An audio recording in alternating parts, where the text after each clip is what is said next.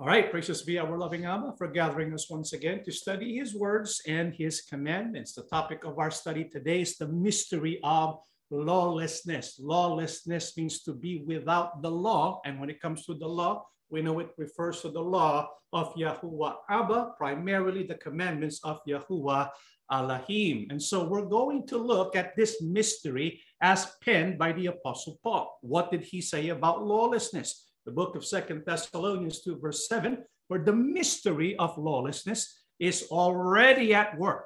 Only he who now restrains will do so until he is taken out of the way. So, what is the warning of Apostle Paul concerning lawlessness? He said the mystery of lawlessness is already at work. And so, even during the days of the apostles, lawlessness and the mystery surrounding it was already in operation. The truth is, this work of lawlessness has been around for a long, long time because the spirit of lawlessness is the spirit of the adversary seeking to provoke the anger of Yahuwah Abba. But what do we mean by the mystery of lawlessness? What is lawlessness all about? At its core, in the book of Psalms 119, 126, it is time for you to act, O Yahuwah, for they have regarded your law as void. What is the essence of lawlessness? To regard the laws, the commandments of Yahuwah Abba, including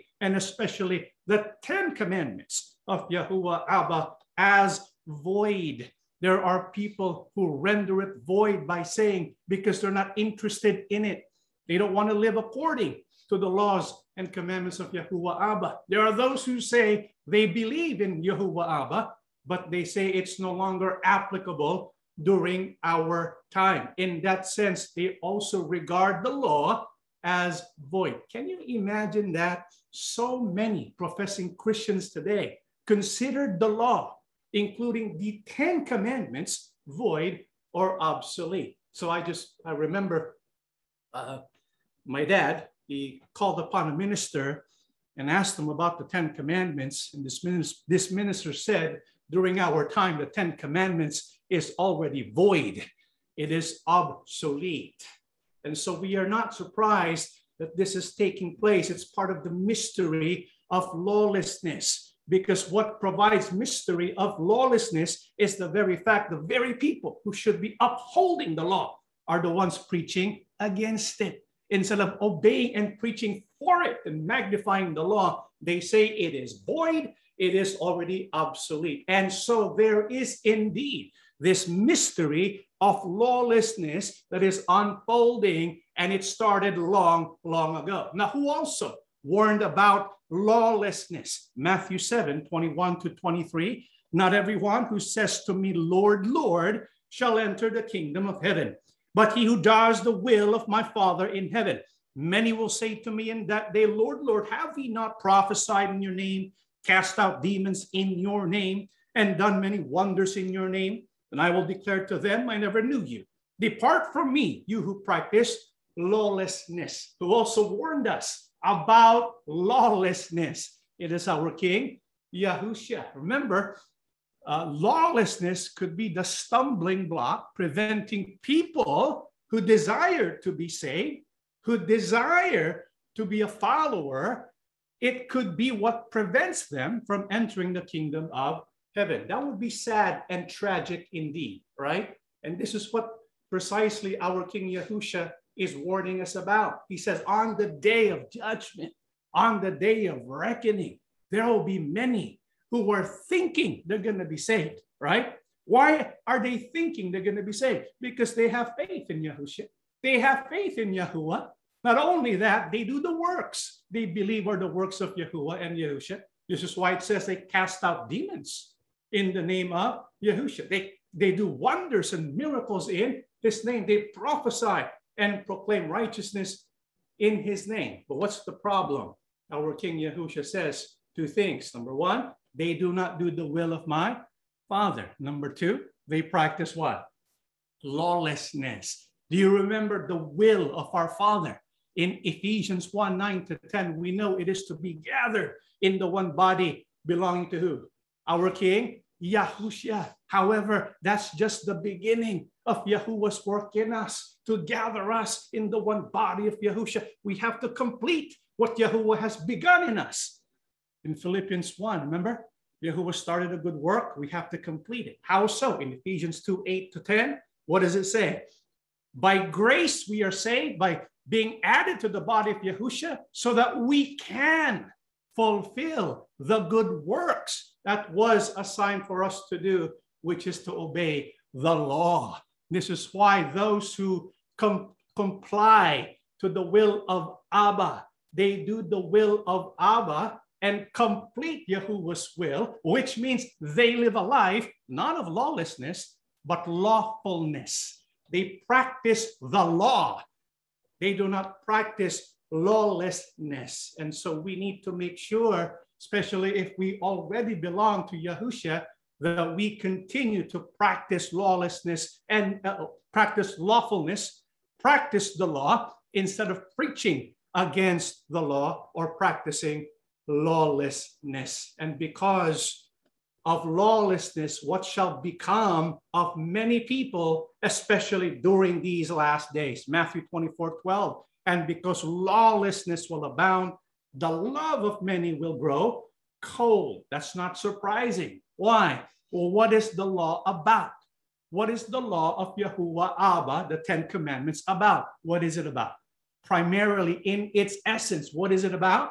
It's about love, right? Loving Yahuwah Abba, loving your fellow man, loving your neighbor as yourself. And so if one practices lawlessness, if one will reject the law or the Ten Commandments of Yahuwah Abba, it goes without saying the love of many will grow cold. And so we need to practice the law, preach the law, because it is about love. That's what the law is in its essence. But who is behind this work of lawlessness? Let's read the book of Second Thessalonians 2 7 to 9. For the mystery of lawlessness is already at work. Only he who, know, who now restrains will do so until he is taken out of the way. And then the lawless one will be revealed, whom the Lord will consume with the breath of his mouth and destroy with the brightness of his coming.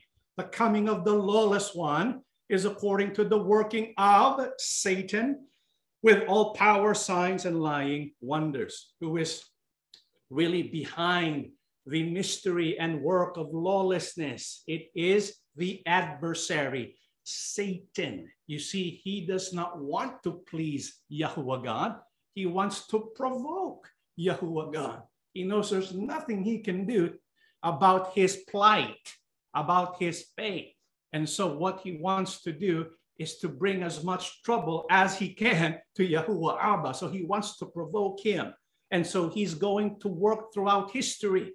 And he did work throughout history using lawlessness, and he continues to do so until the very end. Now, why is Satan, the adversary, so focused on lawlessness? What is his aim and purpose? Daniel chapter 7 25. He will defy the Most High and oppress the holy people of the Most High.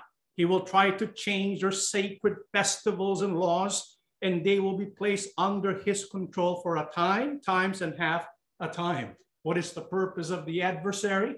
In focusing on lawlessness, changing the laws, changing the festivals. What is his purpose? To defy the Most High, Yahuwah Abba. This is why when there are religions that, for example, say the Ten Commandments are obsolete, or they even replace the Ten Commandments of Abba.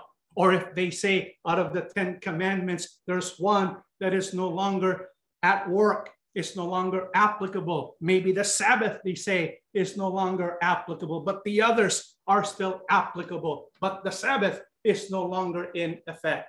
Well, when people begin to think that, score one for the enemy because he is causing people to defy the Most High Yahuwah Abba. Do you know what the equivalent is when we change the laws of Yahuwah Abba? When we change his 10 commandments, Let's read what it says in the book of Deuteronomy 13 1 to 4.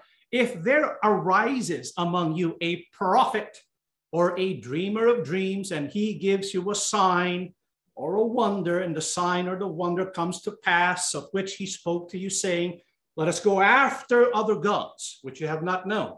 Let us serve them. You shall not listen to the words of that prophet or that dreamer of dreams. For Yahuwah your God is testing you to know whether you love Yahuwah your God with all your heart and with all your soul.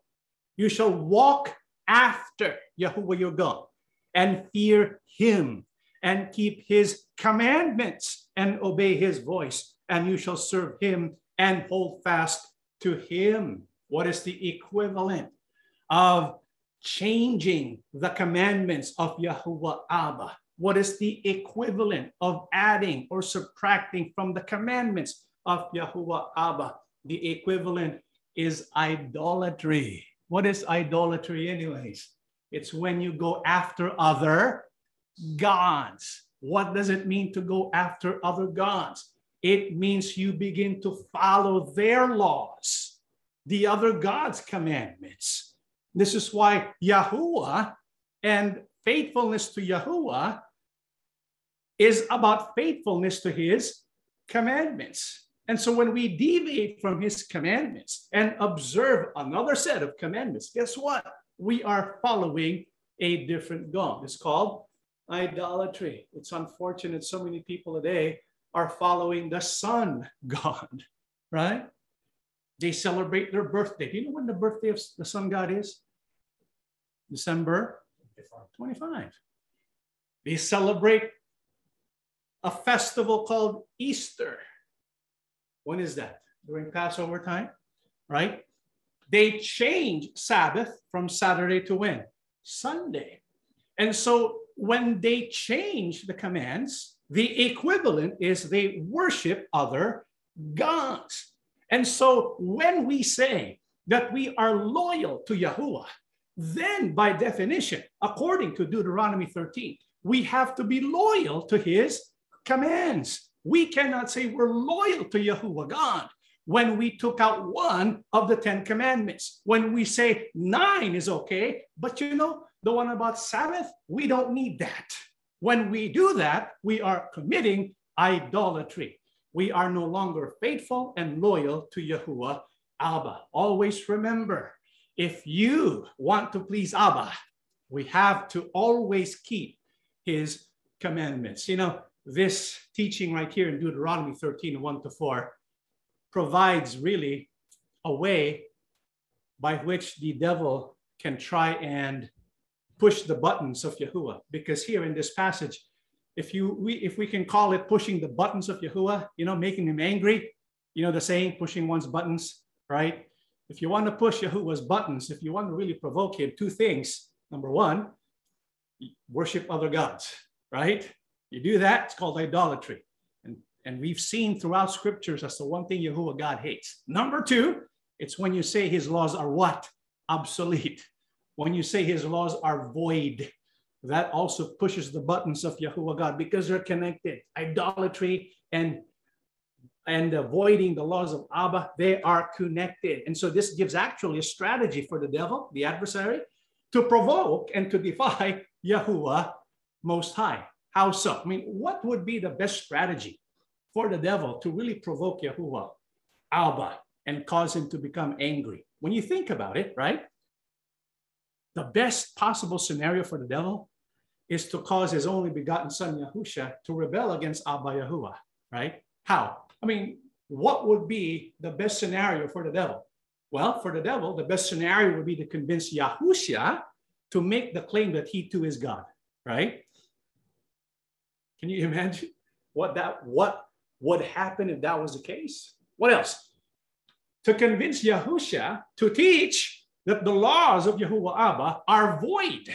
That also would provoke the anger of Yahuwah Abba. But of course, we know Yahusha will never do that because we know Yahusha is the perfect son of Abba. So, what's the best thing that the devil can hope for? Well, number one, cause people to believe that King Yahusha is also God, right?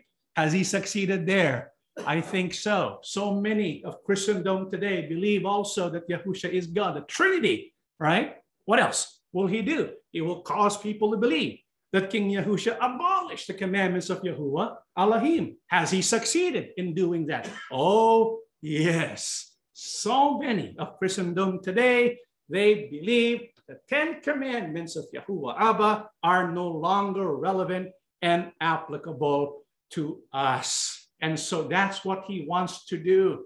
He wants to cause lawlessness. But what is the strategy applied or employed by Satan so that people can be led not to practicing the law, but to lawlessness? Well, we get an idea of what he tried to do with Mashiach.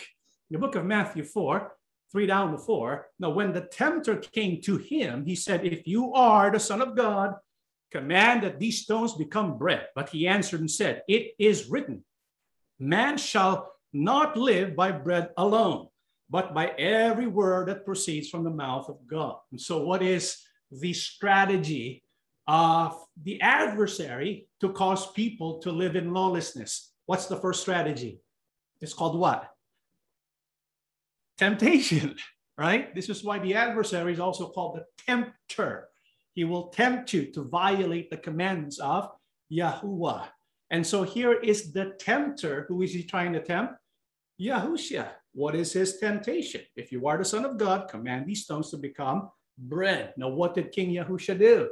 Well, he says, Man shall not live by bread alone, but by every word that proceeds from the mouth of God. Do you know where that came from? Was that something invented by Mashiach?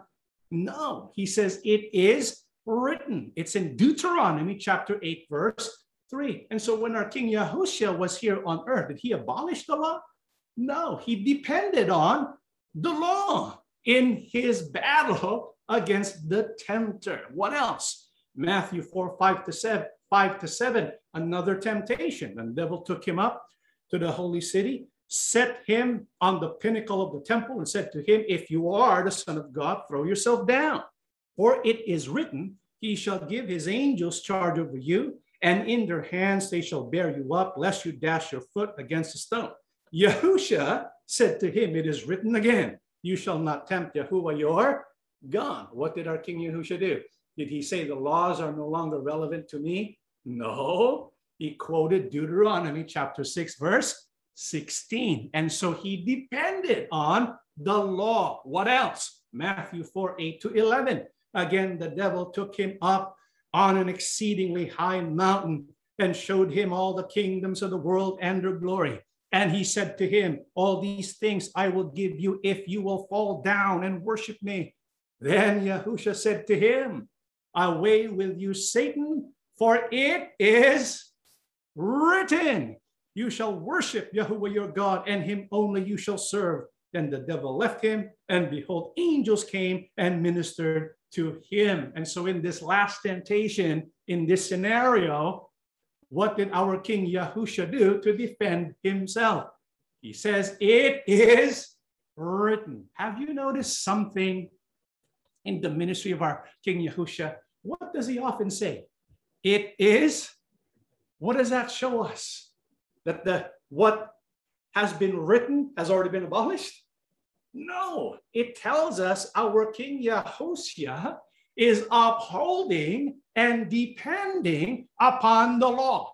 If our King Yahusha depends upon the law, how much more we must depend upon the law. So here, our King Yahusha overcame and defeated the devil because he depended upon the law. He did not discard the law. He overcame the temptation and defeated the devil because of the law. But you know what? The devil doesn't stop at just temptation. He has other strategies up his sleeve, right? He tempts us, but also in addition to that, what also does he do? Let's read what it says in the book of Revelation 12, 9 to 10. So the great dragon was cast out, the serpent of old, called the devil and Satan, who deceives the whole world. He was cast to the earth, and his angels were cast out with him. Then I heard a loud voice saying in heaven, Now salvation and strength and the kingdom of our God and the power of his Christ have come. For the accuser of our brethren, who accuse them before our God day and night, has been cast down. Besides temptation, what also is are what also are some of the tools that belong to Satan's tool belt. There's also deception and there's also accusation, right? And when it comes to deception, deception, I think that is his bread and butter. Why? Because he's able to deceive the whole world. Think about it. How many? I mean, just look at Christendom by itself. How many among Christendom believe that Yahusha is God? Practically all of it. How many within Christendom believe that the Ten Commandments no longer apply, that the law of Moses no longer apply? Practically all of Christendom. Has he deceived the world? Yes. Has he deceived Christendom? Yes. How many people has he convinced that the name that will be for salvation is Jesus? And this is why when you think about the work of deception, you know the devil, he has mastered that craft. And so we should not follow the majority. What we must follow is the voice of Yahuwah and Yahusha through the scriptures, through the help of the Holy Spirit. This is why we're studying this today, because we don't want to be deceived by the enemy. And if we cannot be deceived by the enemy, you know what he's going to use? He's going to accuse.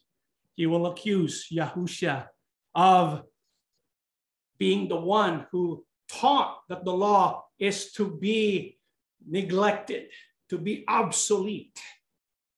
But of course, despite the fact that so many have been convinced by that.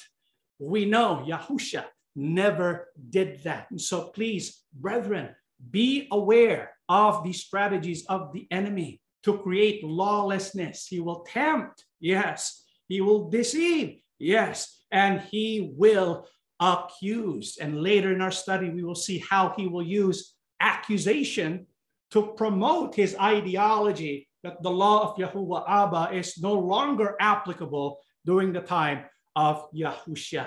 We know he cannot tempt Yahusha. He cannot deceive Yahusha. This is why when he was here on earth, when he began his ministry, when he began his preaching function, do you know what the first thing, one of the first things he did was?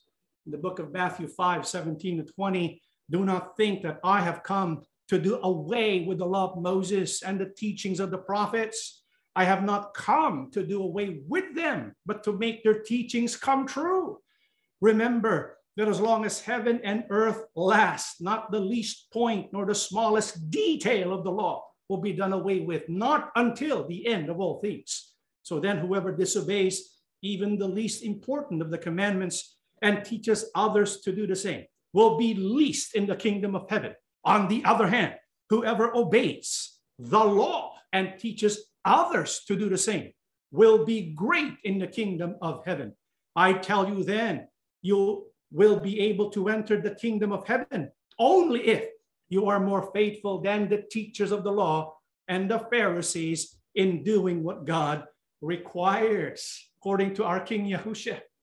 One of the first things he did when he started his public ministry was what?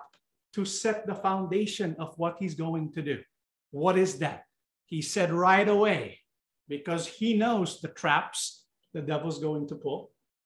He knows the kind of deception he's going to put out there. And so at the outset, at the very beginning of his ministry, he said, I did not come to do away with the law of Moses and the teachings of the prophets. Instead, I have come to make their teachings come true. And this is what he did throughout his ministry.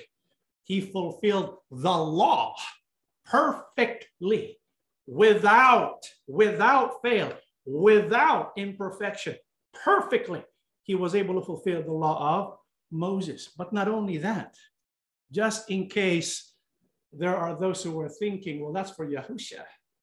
But how about for the rest? Well, Yahusha also said, not only did he say he came to fulfill the law, he also said the law is to be applicable until when?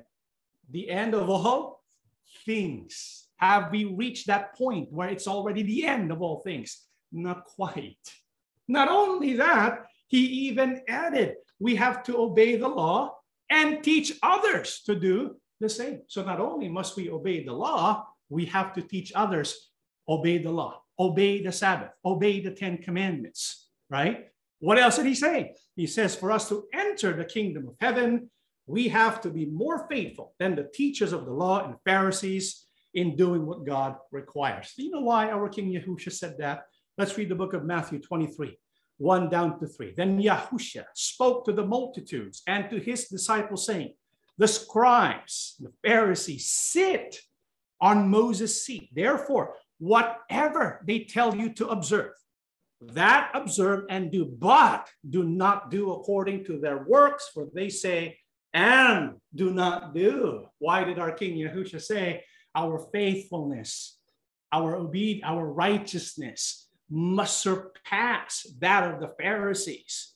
Because the Pharisees, although they sit on Moses' seat, what they end up teaching are not the teachings of Moses, but their own traditions. What do we call that again? Leaven, right? And so our King Yahusha says, listen to what they teach you, but observe and do. In other words, you got to filter out the leaven and do that which represents the teaching of Moses. And so here in Matthew 23, he's not telling his disciples, reject the law of Moses or stop doing the law of Moses. That's not what he said. He said, look and make sure that what you obey that is taught by the Pharisees are only that which was taught by Moses, not the not the, the leaven that's out there. This is why when you think of the ministry of our King Yahushua, what did he do concerning the law of Moses? Mark 7, 9 to 13. And he said to them, You have a fine way of setting aside the commands of God. I want to pause there for a while. Who is our King Yahushua rebuking here? the Pharisees and the teachers of the law, right? He says, you have a fine way of setting aside the commands of God in order to observe your own traditions. The leaven. For Moses said, Honor your father and your mother, and anyone who curses his father or mother must be put to death. But you say that if a man says to his father or mother, Whatever help you might otherwise have received from me is Corban. That is, a gift devoted to God, then you no longer let him do anything for his father or mother. Thus, you nullify the work of God by your tradition that you have handed down, and you do many things like that. Question Who was it who voided the law of Moses? Was it Yahusha or was it the Pharisees? Who nullified the law of Moses? The Pharisees. Well, how can you say that? How can you say that the Pharisees nullified the law of Moses? Because they set it aside in order to promote their tradition. And so our King Yahusha, what he did is to remove the traditions so that what stood out are the actual commands of God. What is an example of a command of God that was nullified by these traditions? It is the command of God honor your father and your mother. But then the Pharisees invented the leaven called Corban, right? And so instead of helping your father and mother and honoring them, they decided, okay, if I dedicate this to God, I'm free from helping father and mother. I'm free from honoring father and mother. What did our King Yahusha say? He said, You nullify the word of God. And so we can see here our King Yahusha, not only did he preach the law of Moses, right? He removed the leaven so that the law of Moses can be restored to its pure form. This is why our King Yahusha was misunderstood. They thought he was breaking the Sabbath when what he was in fact doing was restoring the Sabbath. He did that, not just for the Sabbath, but for all the laws of Yahuwah Abba, which was distorted by the Pharisees. And so the work of Yahusha is to preach the righteousness of God, which is the Ten Commandments. What further proves this? Mark 10 17 to 19. As Yahusha started on his way, a man ran up to him and fell on his knees before him. Good teacher, he asked. What must I do to inherit eternal life? Why do you call me good? Yahusha answered, No one is good except God alone. And so here King Yahushua wanted to make sure one of the devil's traps is going to be exposed, right? I mean, it's very clear what our King Mashiach is doing. He's telling them, look, I'm teaching about Yahuwah God, but I am not good or perfect because there's only one good. He's making a distinction. He's making a distinction between himself and Yahuwah God. Yeah, we know Yahushua is good, but the reason why he said, do not call me good is because he wants to show them that the reason why he's able to become holy is because of the help of Abba, that he's different from Abba. Okay, that's the first thing. Why do you call me good? Yahusha answered, No one is good except God alone. You know the commandments. What are they? Do not murder, do not commit adultery, do not steal, do not give false testimony, do not defraud, honor your father and mother. What was Yahusha teaching? What commandments was he talking about? What commandments? Doesn't that look familiar?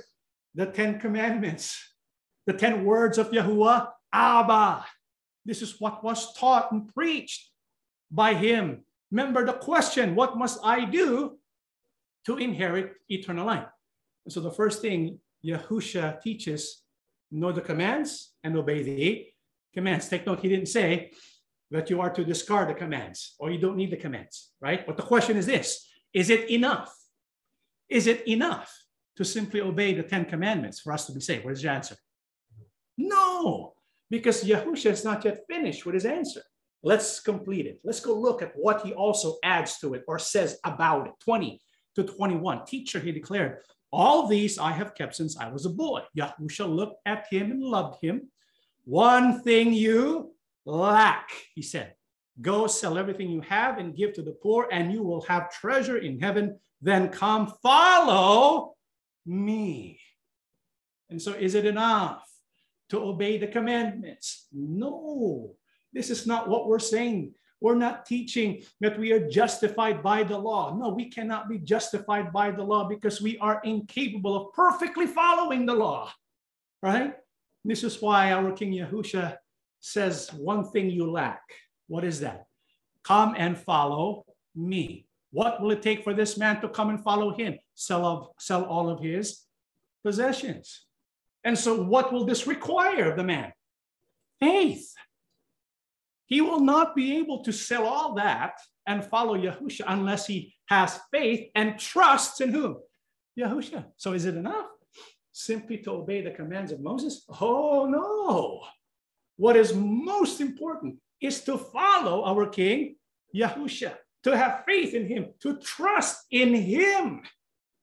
Does it mean that after we place our trust in Yahusha, we no longer need the Ten Commandments, that we can just discard and say it's no longer needed, it's voided? No, because we go to Yahusha so that we have the power to obey the Ten Commandments. Because prior to Yahusha, depending only upon our nature, our human nature, can we fulfill the commands? No. This is why when the law was given, we understood what sin was and that we are incapable of completing or perfecting the law of Moses, which points to a necessity. What is that? We need to be one with who? Yahusha. So his righteousness could be imputed in us when we become parts of his body. However, when we become added to the, to the body of Yahusha, it is so that we can carry out the works of Yahuwah Abba that has been codified in his 10 commandments. So Yahushua was sent so that we can be paid for our sins according to the law, so that we can be saved according to the law, so that we can fulfill the law, not to discard the law. Do you get it? This is why when it comes to placing our faith in Yahushua, that's good. We need that. However, its purpose is so that we can keep or obey the commandments of God. What is the proof? But when it comes to having faith in Yahushua, we need that, but we also need to obey and keep the commands of God. Let's read Revelation 14. Revelation is the last book of the Bible. At this point, where is Yahushua? In heaven, right? According to Revelation, who are the ones who are going to receive salvation? Let's read Revelation 14, 12 to 13. Here is the patience of the saints. Here are those who keep. You notice that? Who keep the commandments of God and the faith of Yahusha. Then I heard a voice from heaven saying to me, Right, blessed are the dead who die in the Lord from now on.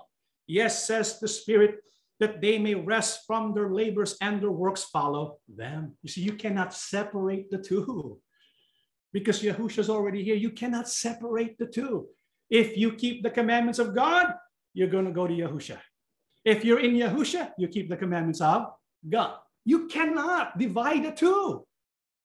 This is why when people say we no longer need the commandments of God, then they basically have rejected Yahusha. Because the, the reason why we belong to him so that we can keep the commandments of God. Do you notice how they're connected? And when we truly belong to Yahusha and keep the commandments of God, what does the Bible say about our destiny? The Bible says, Blessed are the dead who die in the Lord from now on. And so the purpose of those who belong to Yahusha is to keep what? The commandments, to keep the law. This is why the law is also the good news or the gospel, because it points to Yahusha. The truth is, even before Yahusha was born, it was already called good news because in the mind of Yahuwah Abba, what did he declare? In John 1 1, the Logos existed in the very beginning. The Logos was with God, the Logos was divine. Who is that Logos? Who is the fulfillment of this Logos? Yahusha. The Logos means the Word. And so Yahusha is like the living Torah. He's the living Torah, He's the living law. Yahusha represents the law. And so if we reject the law, we, re- we reject also who? Yahusha. The Logos is Yahusha. This was before the creation of all things and before he returns to earth to usher the millennium king, millennial kingdom. What was declared in the Holy Bible? Uh, Revelation 19:13. He is clad in a robe dipped in blood. His name is called the Logos of God. So before the earth was created, Yahusha is called the Logos before the earth is to be destroyed, Yahusha is still called the Logos. So from beginning to end, Yahusha is the Logos. He is the Torah of Abba. He is the Word of God. And even when he was here on earth, what did he say about scriptures? He says in John 5 39, you search the scriptures, for in them you think you have eternal life. And these are they who which testify of me. You see, the scriptures testify of who? Yahusha. They are connected. When you reject scripture, you reject Yahusha. And when you reject Yahusha, you reject who? Abba, right? This is why to reject the law means reject, rejecting Yahuwah Elohim and Yahusha HaMashiach. Because Yahusha is the law of Abba. Yahusha is the Torah of Abba. Yahusha is the logos of Abba. We cannot reject the teachings of the law. We must uphold it if we truly believe and truly belong to our King Yahusha. And so when he was here on earth, what did he instruct us to do? So that we can remain in him and with him. John 15, 10 to 12. If you keep my commandments, you will abide in my love, just as I have kept my Father's commandments and abide in his love. These things I have spoken to you, that my joy may remain in you, and that your joy may be full. This is my commandment, that you love one another as I have loved you. What was the teaching of our King Yahusha to the branches? Who are the branches? John 15 is about the vine and the branches, right? Who is the who's the vine dresser? John 15, 1. Yahuwah. Who's the vine? Yahusha. Who are we? The branches connected to the vine. Who is Yahusha, right? And so what did Yahuwah give? Yahusha as the Torah. He is the command. That's why he says, my commandments. His commandments are the Father's commandments. Are they different? No, it's the same. Because everything taught by Yahusha is from who? Our loving Abba. What did he say about the commandments coming from Abba? He says, I have kept my father's commands. This is why when we look at the teachings of Yahusha, whose teachings are they? Teachings of Yahuwah, right? And so we follow the teachings of Yahuwah by following the teachings of Yahusha. And what is the essence of the Ten Commandments again? It's about love. This is why Yahusha says, in summary, this is my commandment that you love one another as I have loved you. Because when we look at what Yahusha did, how he actually fulfilled the law, he's telling us to do the same. And if you keep reading John 15, it even tells us how love is shown by giving up our life for the sake of our friend or our brother. When you think of the two the, the, uh, the 10 commandments, it's summarized by two, right? What's the first and greatest commandment? To love Yahuwah Abba. What's the second and greatest commandment?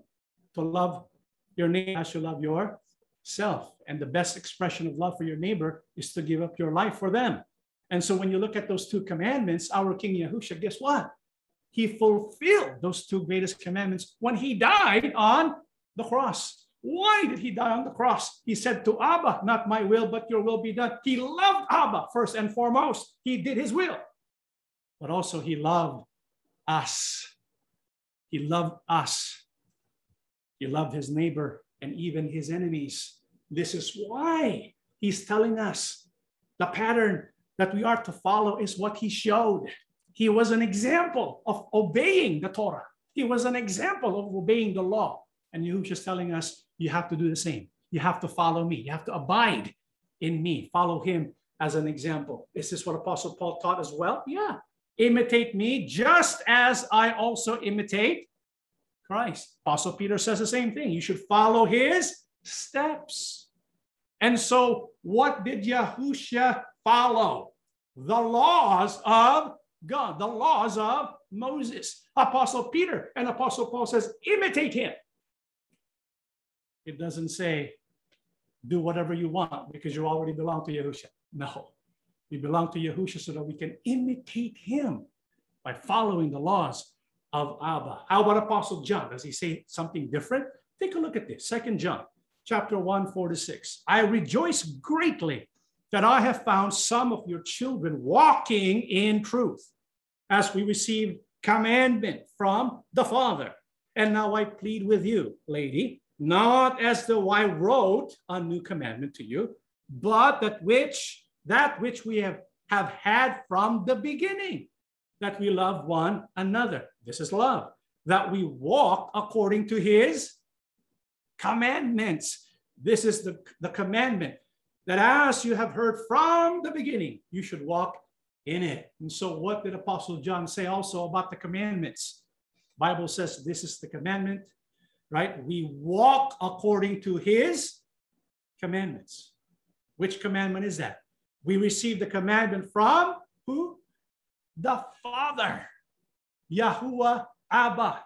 The Ten Commandments, the law of Moses, we are to follow because that's what we receive from the beginning. And so, ever since it was given long ago on a mount called Sinai, we who belong to Yahushua are, are being empowered to fulfill it. And what is its essence again? It is to love. We have to walk in it. The truth are the commandments from the Father. Love are the commandments from the Father. Truth and love go together because they're one and the same thing. The commandments of Yahuwah Abba, the law of God, the Ten Commandments. So we have to follow that. And so King Yahusha and the apostles, they were not deceived into believing and teaching the law is voided and obsolete. They were not. But we know the enemy will do his best. If temptation doesn't work and deception doesn't work, what will he use? Will he use? What was the last part? Yeah. When temptation and deception fails, the adversary will use accusation and persecution. Maybe some of us are feeling that now. Maybe some of you have been contacted by someone you love and say, Why are you observing the Sabbath? Why are you observing the law? Why are you believe the Ten Commandments? We already have a Ten Commandments. We have it on our wall. It was given to us already. You don't need the Ten Commandments of Moses.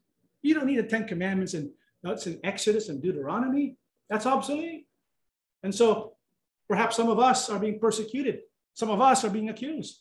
But you know what? That's the work of who? The enemy. That's the work of the enemy. And we're not alone. What's the proof? I'll give you an example. Someone by the name of Stephen, who was he? And Stephen, full of faith and power, did great wonders and signs among the people. Then there arose some from what is called the synagogue of the freedmen, Cyrenians, Alexandrians, and those from Cilicia and Asia, disputing with Stephen, debating with him. And they were not able to resist the wisdom and the spirit by which he spoke. So we here we have Stephen. Do you remember who Stephen was? He was the, one of the first deacons. Remember, he's a man full of the Holy Spirit. He was chosen by Yahuwah Abba for the apostles. And so he became a deacon and he proclaimed the word of Abba. He proclaimed all about Yahushua HaMashiach. But when he was proclaiming, what did he experience? Confrontation from who? The synagogue people, the Jewish people, disputing with him, but they could not resist Stephen because he was filled with wisdom and he was filled with the Spirit when he spoke. This is why he could not be deceived. Perhaps the enemy tried to deceive him with the synagogue, right? Using the synagogue as an instrument to deceive him, but they could not deceive Stephen. And so what will they do? Well, let's go see. Acts 6, 11 to 14. Then they secretly induced men to say, We have heard him speak blasphemous words against Moses and God. And they stirred up the people, the elders and the scribes, and they came upon him, seized him, and brought him to the council. They also set up false witnesses who said, This man does not cease to speak blasphemous words against his holy place and the law. For we have heard him say that this Yahusha of Nazareth will destroy this place and change the customs which Moses delivered to us. And so, because they could not resist the preaching of Stephen, what did they do? He accused him, right? What was the accusation? That he's speaking blasphemous words against Moses and God, that he spoke against the law, that he was trying to change the law of Moses. In short, the accusation against Stephen was the practice of lawlessness. They were saying, Stephen, because Yahusha has come, Stephen is preaching that the law of Moses is obsolete. Because of that, what happened to Stephen? Acts 7 57 60. Then they cried out with a loud voice, stopped their ears, and ran at him with one accord and they cast him out of the city and stoned him. And the witnesses laid down their clothes at the feet of a young man named Saul. And they stoned Stephen as he was calling on God and saying, Lord Yahusha, receive my spirit. Then he knelt down and cried out with a loud voice, Lord, do not charge them with this sin. And when he had said this, he fell asleep. And so, what happened to Stephen?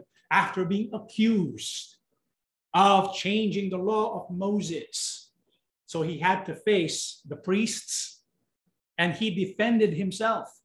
If you read the book of Acts, chapter 7, he proclaimed Moses and he proclaimed the fulfillment of Moses to be who?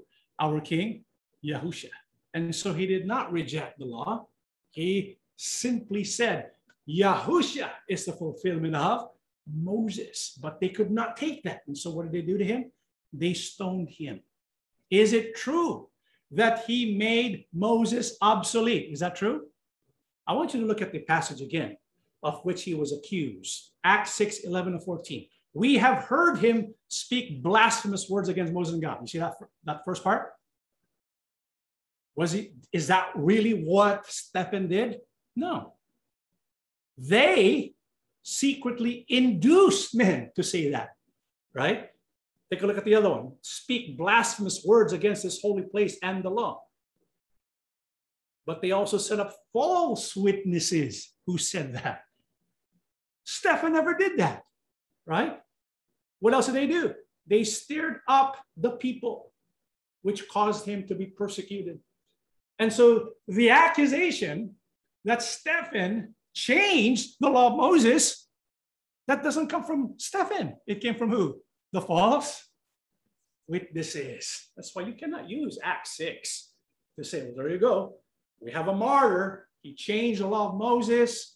And because of that, he suffered for Yahusha. Wait a minute, that's not what he did. Yeah, he suffered for our King Yahusha, but he did not say that the law of Moses is obsolete. That's not what he said. And so here we cannot use that as an example for why we should void the law of Moses. Okay, what else? Who also experienced the same kind of accusation? Let's read the book of Acts 9 20 to 22. Immediately he preached the Christ in the synagogues, that he is the Son of God. Then all who heard were amazed and said, Is this not he who destroyed those who called on his name, on this name in Jerusalem, and has come here for that purpose, so that he might bring them bound to the chief priests? But Saul increased all the more in strength and confounded the Jews who dwelt in Damascus, proving that this Yahushua is the Christ. Who was this? This is Apostle Paul, right? He was a witness to what happened to Stephen.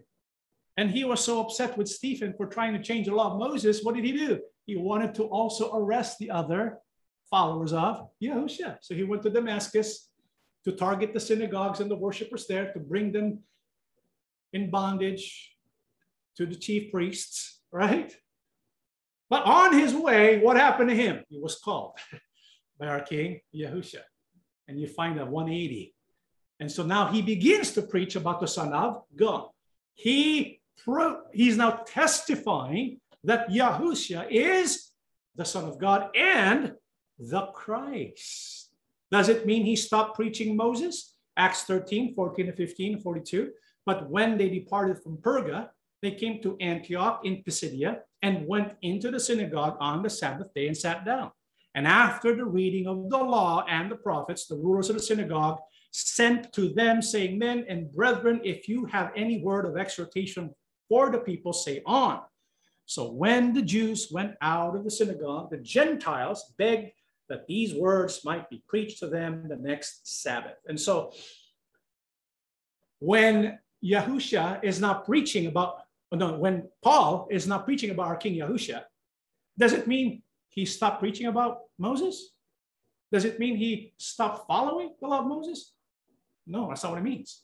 In fact, he met, he continued his custom on the day of Sabbath to go to the synagogue to preach the word of God. What did he include in his preaching? The law and the prophets. And he also now is preaching the fulfillment of the law and the prophets. Who is that? Yahusha. You see, they go together. You cannot divide them, they go together. This is why if you believe in Yahusha, you must believe and accept the law and the prophets. Because if you say it's void, then you're saying Yahusha is void as well. And so Yahusha, I mean, Apostle Paul and Stephen, when they preached Moses, they now preach it in tandem with our King, Yahusha. They're together. Okay? It's a, a package deal, so to speak. And so he began to preach Moses, yes, and he preached uh, Yahusha, yes, but what accusation was made against him? Acts 18. When Gallio was made Roman governor of Achaia, Jews there got together, seized Paul, and took him to court. This man, they said, is trying to persuade people to worship God in a way that is against the law.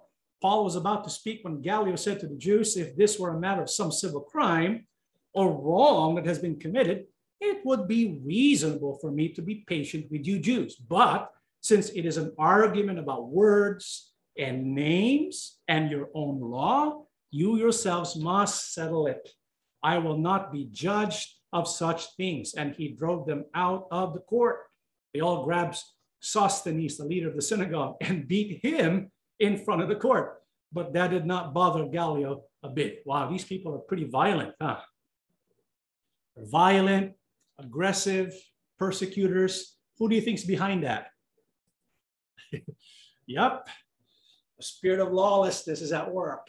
The one behind it is Satan. And so they cause people to seize Paul, take him to court. But since the argument and the case is about the law, right? about the name because at this point, Apostle Paul is preaching Yahusha, the name of Yahusha. And so the Jews, well, they got mad. They think that Apostle Paul is now changing or teaching people to worship God that is against the law of Moses. But is that true? No, it's not true. We'll find out later on. What did Apostle Paul, what did Apostle Paul continue to do? Let's read Acts 18, 18. Did he in fact stop practicing the law? Did he stop preaching the law? Paul stayed on with the believers in Corinth for many days, then left them and sailed off with Priscilla and Aquila for Syria. Before sailing from uh, uh, Cenchreae, he, uh, he had his head shaved because of a vow he had taken. What vow was that? The Nazarite vow. Remember that? So he still practiced the law. Okay. What else? 19 and 21. And he came to Ephesus and left them there, but he himself entered the synagogue and reasoned with the Jews. When they asked him to stay a longer time with them, he did not consent, but took leave of them, saying, I must by all means keep this coming feast in Jerusalem, but I will return again to you, God willing. And he sailed from Ephesus, but also proves that he continued to practice the law. Well, the Bible says that I must by all means keep the coming feast in Jerusalem. So he traveled to Jerusalem to keep the feast. And so this tells us he was keeping the law. He was preaching the law, keeping the law. And when he went to Jerusalem, who did he visit and what problem emerged. Acts 21. When we arrived in Jerusalem, the believers welcomed us warmly. The next day, Paul went with us to see James, and all the church elders were present. Paul greeted them and gave a complete report of everything that God had done among the Gentiles through his work. After hearing him, they all praised God. Then they said, Brother Paul, you can see how many thousands of Jews have become believers and how devoted they are to the, what does it say? The law. They have all, they have been told that you have been teaching all the Jews who live in Gentile countries to abandon the law of Moses, telling them not to circumcise their children or to follow the Jewish customs. And so here we have uh, Apostle Paul, when he went to Jerusalem, right? He decided, okay, I'm going to go visit James to tell them the good news. And so he told James the good news. The Gentiles were coming to Yahusha. And James also said the good news to Paul. You know, there are thousands of Jews who follow Yahusha as well, become believers and are devoted to what? The law. You notice even James, right, is telling us that following the law and being a follower of Yahusha are not mutually exclusive. They go together.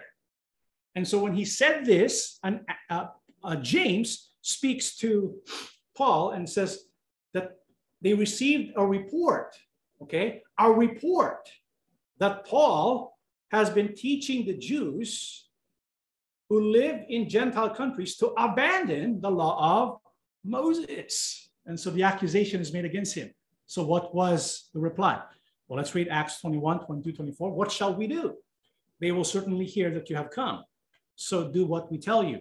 There are four men with us who have made a vow. Take these men, uh, join in their purification rites, and pay their expenses so that they can have their heads shaved. Then everybody will know there is no truth in these reports about you, but that you yourself are living in obedience to the law. And so when Apostle Paul was being accused of abandoning the law of Moses, what did he do? he united with James and the other followers of Yahusha in Jerusalem to convince those who were accusing him that their accusations are not true. And so, what is the important point here? The important point is that he continued to live in obedience to the law.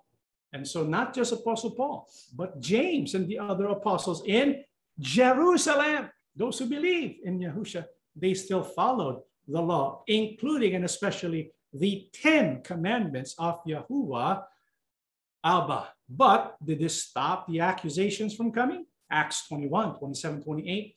Now, when the seven days were almost ended, the Jews from Asia, seeing him in the temple, stirred up the whole crowd and laid his hands on him, crying out, Men of Israel, help! This is the man who teaches all men everywhere against the people, against the law, and against this place. And furthermore, he also brought Greeks into the temple and has defiled this holy place. So the persecution, the accusation continues. Who's behind it?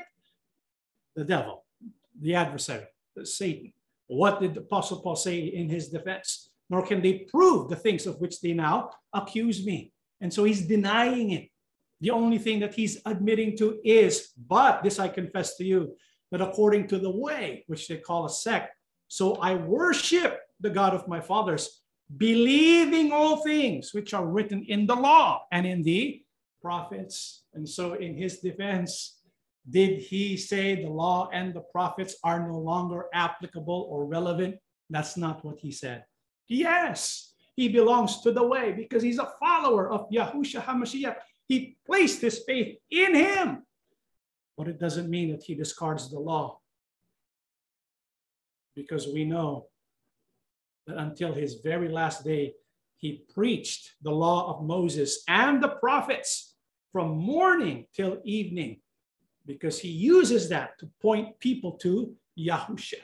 So, and once in Yahusha, again, you keep the commandments of Yahuwah. That's how it's supposed to work. And this was taught by him in his famous sermons in the book of Romans. Romans 3:31, do we make void the law through faith? That's the question he asks. Because there are those who may be thinking, if you live a life of faith, if you profess faith in Yahusha, if you are baptized in his name and added to his body, does it mean the law is void because of faith? And so he asked the question, do we make void the law through faith? And he had an emphatic answer, certainly not. On the contrary, we establish the law. Do you see that? Those who belong to Yahusha are empowered to carry out the law. The truth is, unless we belong to Yahusha, it would be impossible for us to carry out the law. We need to first be in Him, but not for the purpose of discarding the law or voiding the law, but for establishing the law or obeying the law. And so, Apostle Paul never preached against the law of Yahuwah Abba. In fact, this is what he says about the law. He says, Therefore, the law is holy, and the commandment holy and just and good.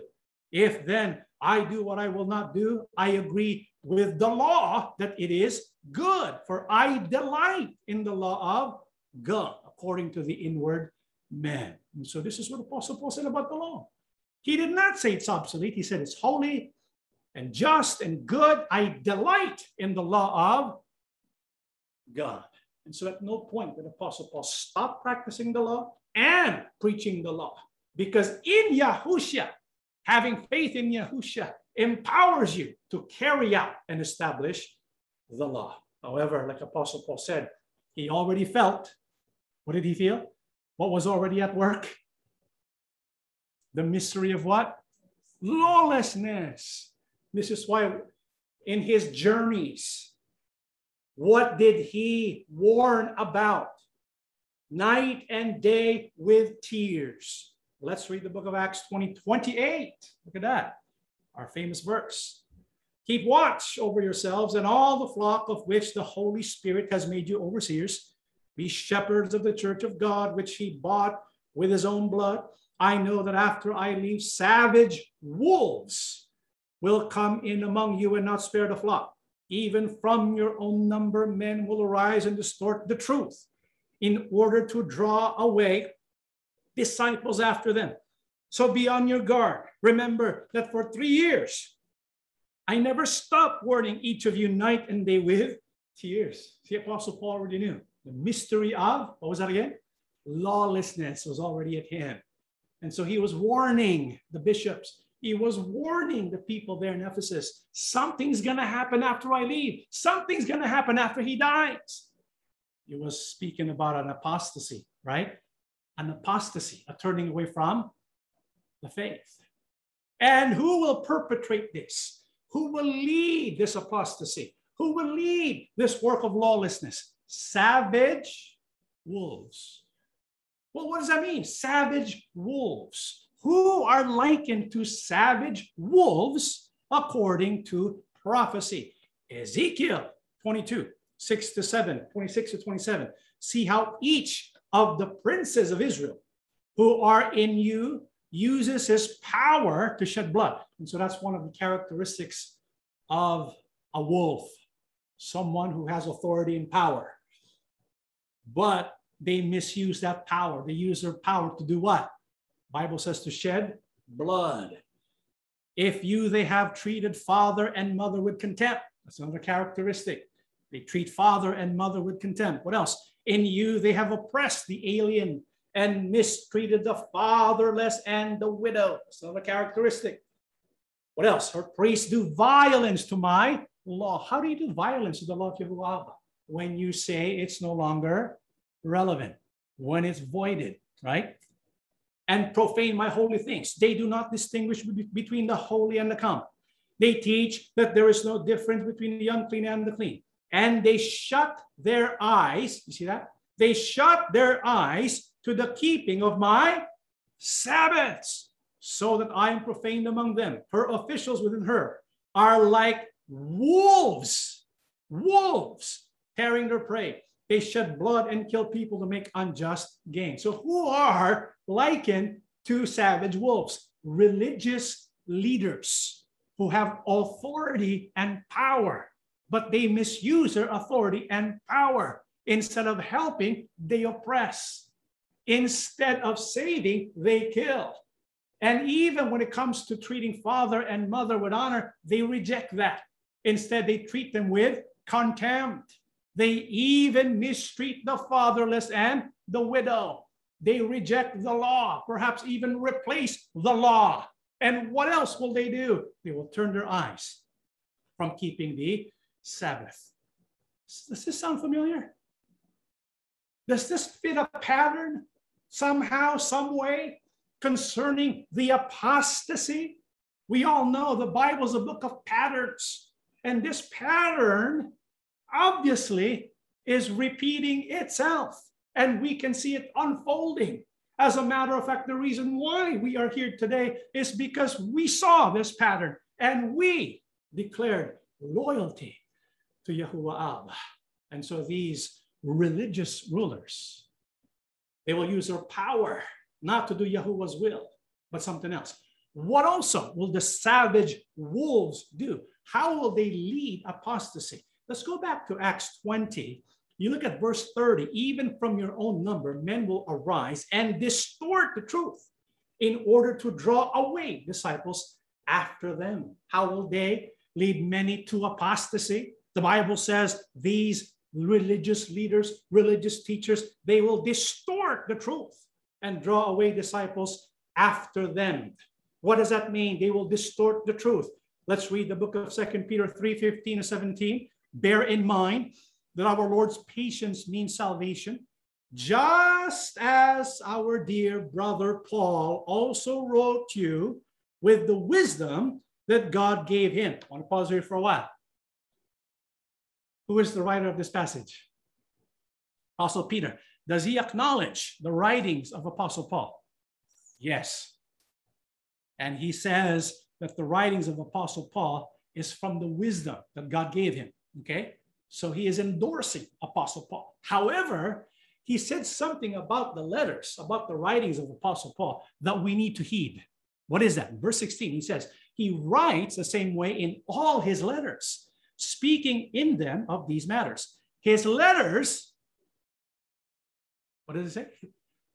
Contain some things that are hard to understand, which ignorant and unstable people, what do they do? Distort as they do the other scriptures to their own destruction. You know how you distort scripture? When you take one passage isolate it from the context and connect it to another on another passage which is not within the context of that particular passage. What do you do? You're twisting it. You're distorting scripture. Do you know any who are who are like that? Maybe not, huh? But Apostle, Apostle Peter says, when you look at the writings of Apostle Paul, there's some things hard to understand. And they distort that. Not only that, but other scriptures. You know, Apostle Paul is often quoted, often quoted by those who say that the law, the Ten Commandments, no longer apply in the Christian era. Apostle Paul is often the culprit. This is why in our next study, our next BHP, we're going we're going to go through one by one all the passages that they're saying that Apostle Paul wrote that they they say teaches that the law of Moses no longer applies in the Christian era. Is that okay? We do that next time. But let's stick here because this is good.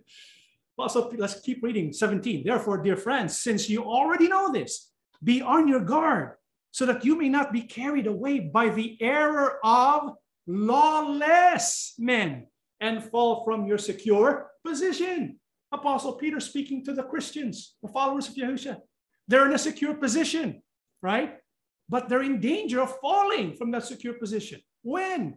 When they follow the error of lawless men.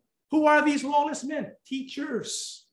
Why are they called lawless? Because when they read Paul, they think the law is abolished. This is why mystery of lawlessness is already at work. And so, according to Apostle Peter, they will distort the scriptures, not only the letters of Paul, but the whole scriptures. And so, we have to be careful.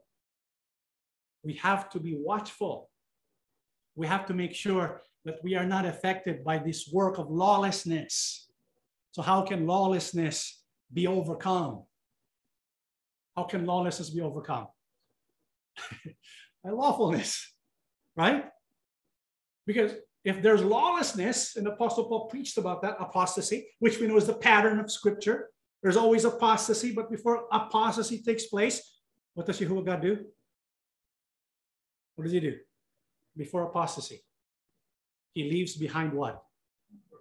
Small remnant.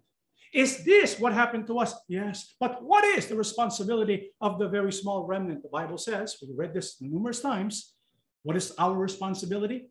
Now that Yahuwah God has set us apart because the others have rejected the law of Yahuwah Abba, what must we do? The Bible says in verse 10, hear the word of Yahuwah.